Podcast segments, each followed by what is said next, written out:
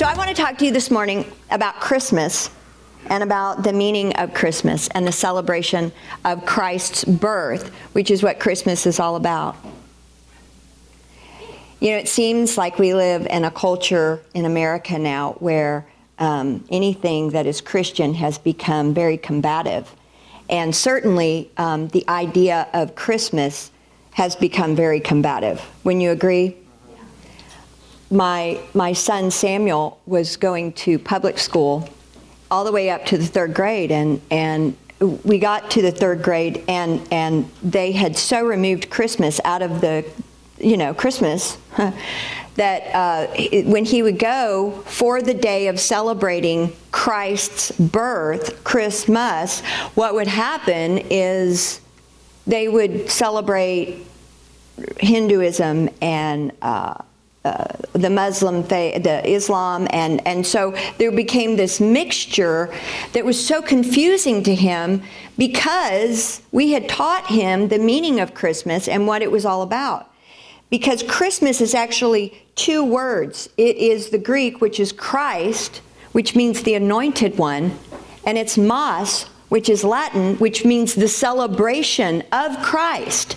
So, so, so the very essence of the word tells us what the meaning is and what we're supposed to be doing and the reason that we're having the celebration altogether. So when somebody says to me, Happy Holiday, I say, Merry Christmas. Or when somebody says season's greetings, I say, Merry Christmas. Let's not get confused because happy holidays could be anything. It could be Halloween. It could be any holiday, but no, this holiday is the holiday where we celebrate the birth of our Lord and Savior Jesus Christ, and we will continue to make his name great in the nations by saying that. Amen? Amen. Just a little frustrated. but the truth is is that when Christ came into the earth as a baby, something supernatural happened at that time. And so this morning, what I want to talk to you about is two truths that happened on that day. So turn in your Bibles to Matthew 1:18.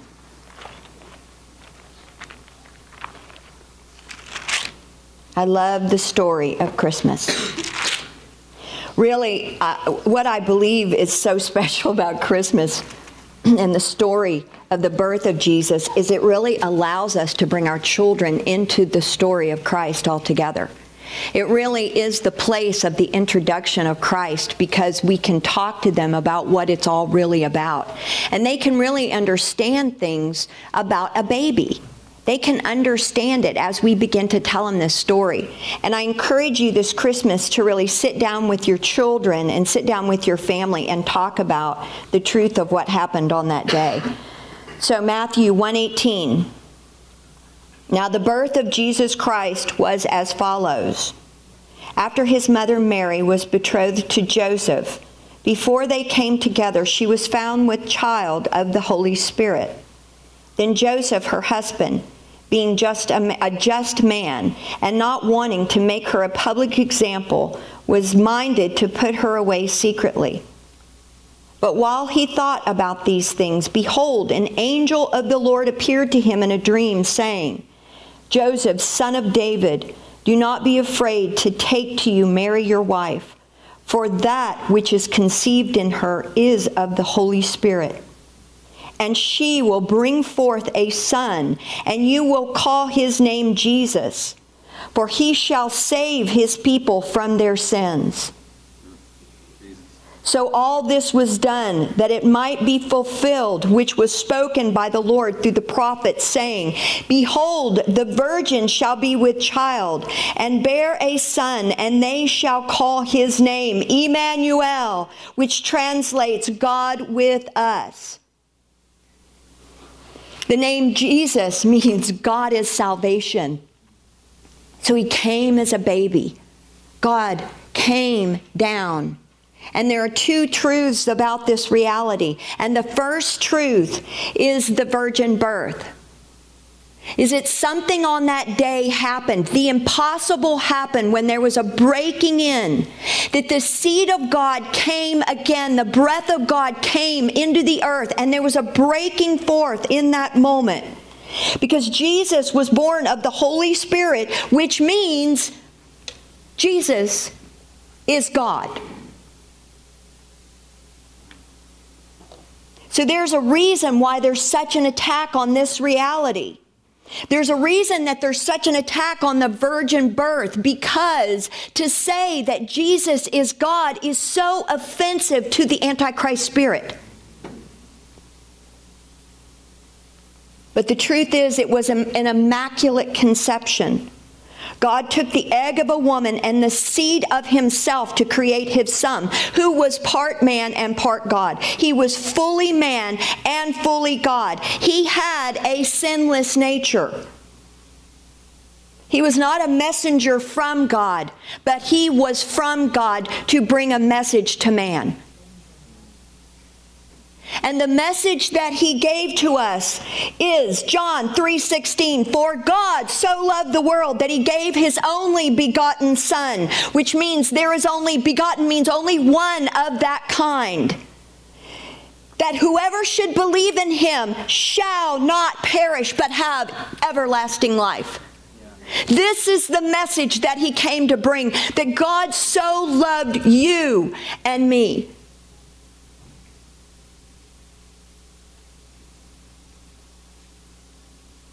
So turn in your Bibles to Isaiah 7 10.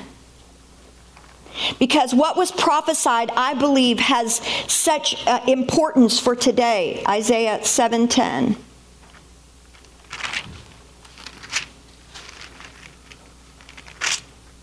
Emmanuel, God with us.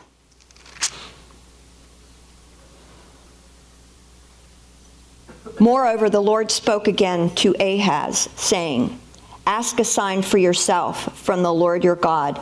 Ask it either in the depth or even in the height above. And so Ahaz is the king of Judah. Okay, this is a it's, it's an unrighteous king. So he's at war right now with Syria, and Syria is approaching them. And so the prophet comes to him and says this to him. He says, Ask for a sign. You can ask for anything you want. Ask for a sign from the Lord.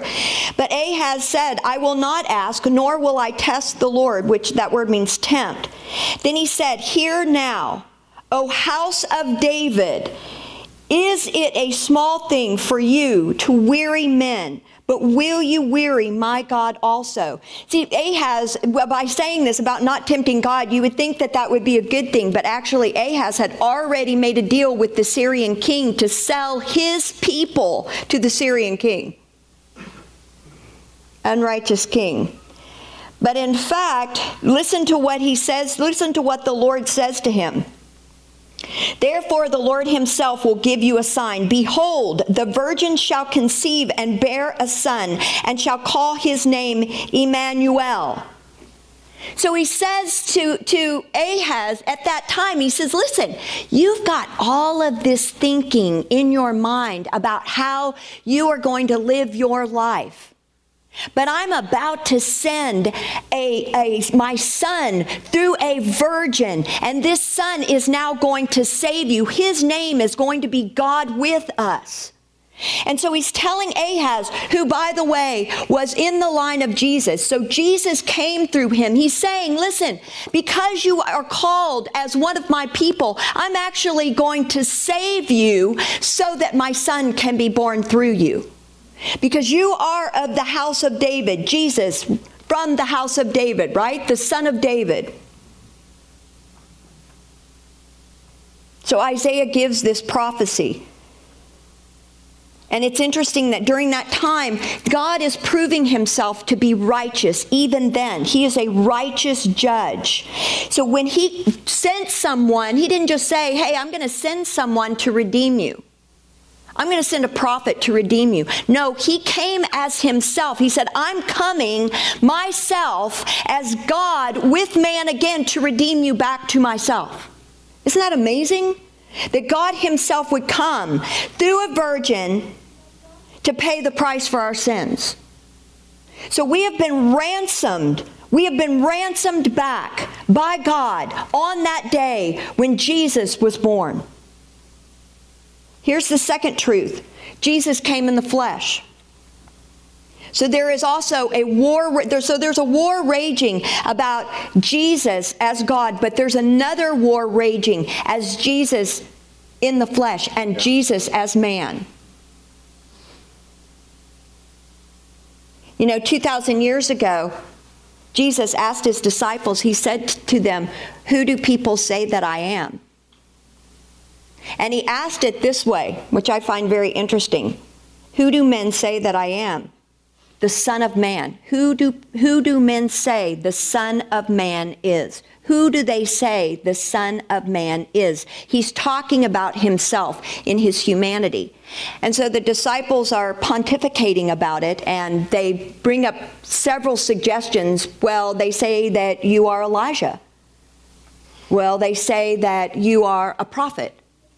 And then, of course, Peter breaks in with the revelation from the Father and says, You are Christ, Son of the living God. But isn't that interesting that because I've had this discussion and you're going to have this discussion with many people in your family because they want to say that Jesus was not the son of God but that he's a prophet. I've had this conversation. How many of you have had that conversation?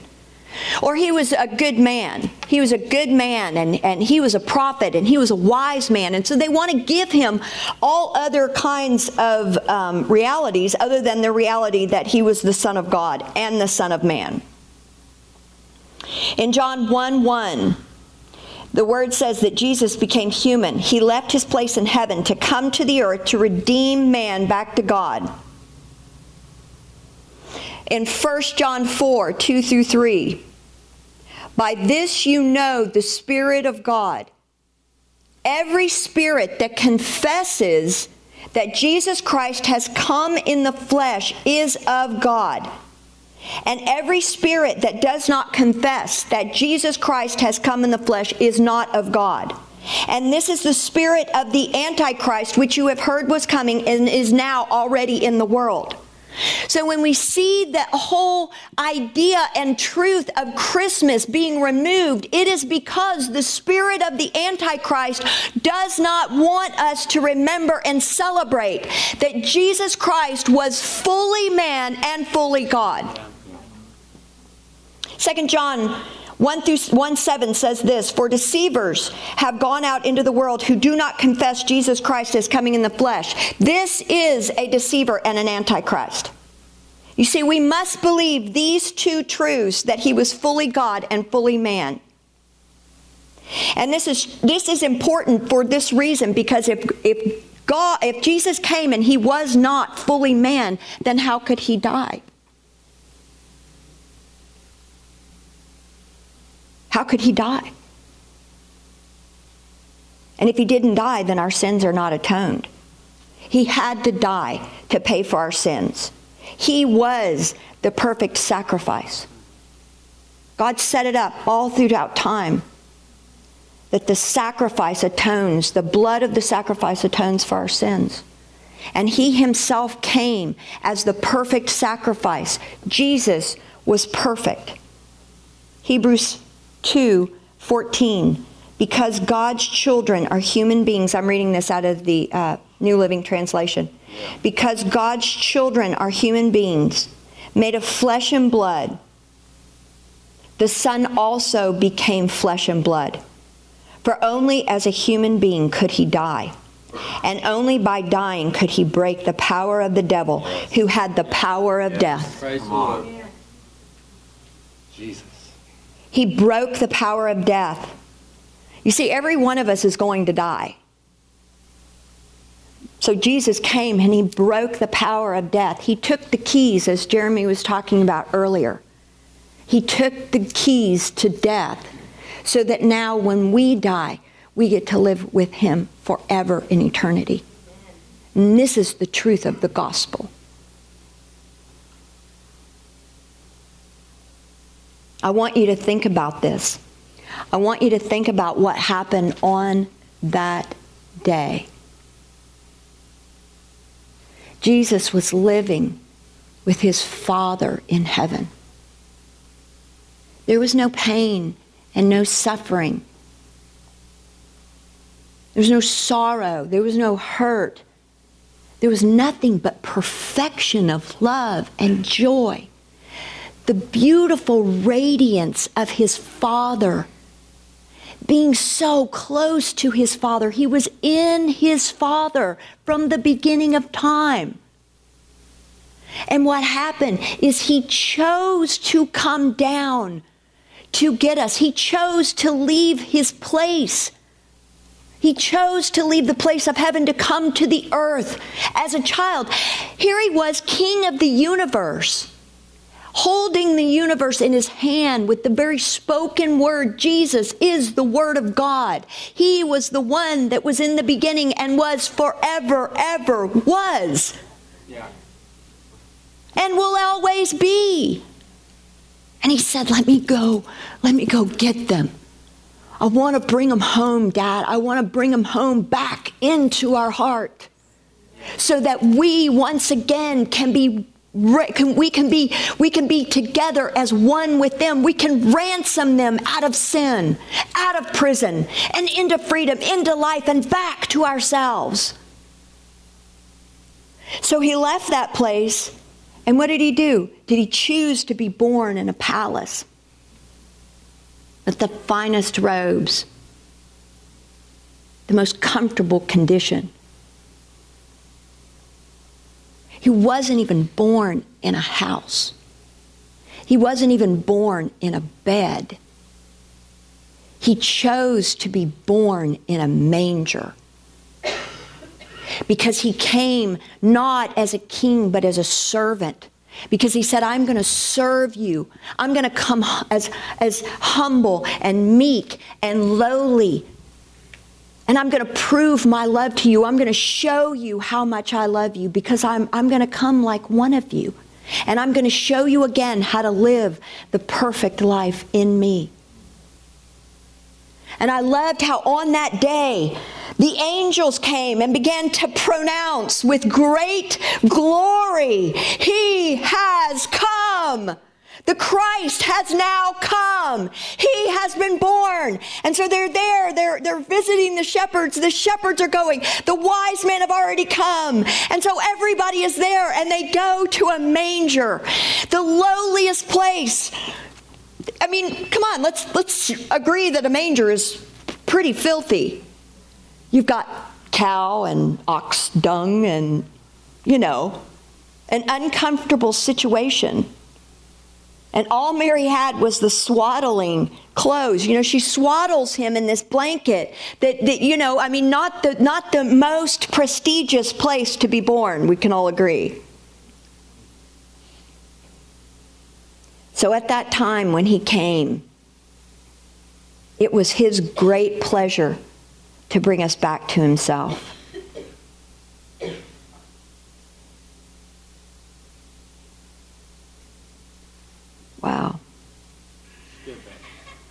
Consider all that Christ gave up so he could come and be with us, and we could be with him. That is really the true gift and the message of Christmas. God so loved the world that he came as a baby.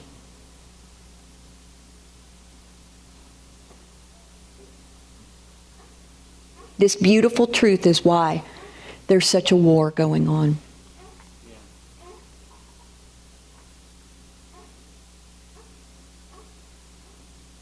Why people like a duck commander would be so persecuted. Why my kid can no longer, my children can no longer celebrate Christmas. Why people in department stores can no longer say Merry Christmas. Because of this beautiful truth.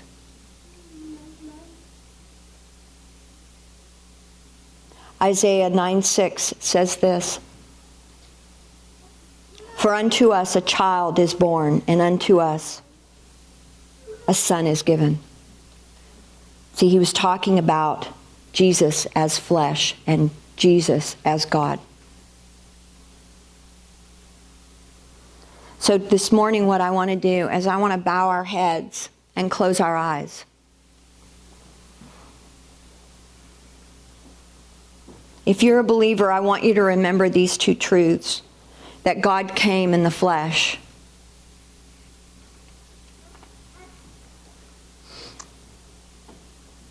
And dwelt among us. Jesus Christ is God, and Jesus Christ is man forever. Forever, Jesus will be a man because of the price that he paid to get us. Forever, he will be clothed with flesh.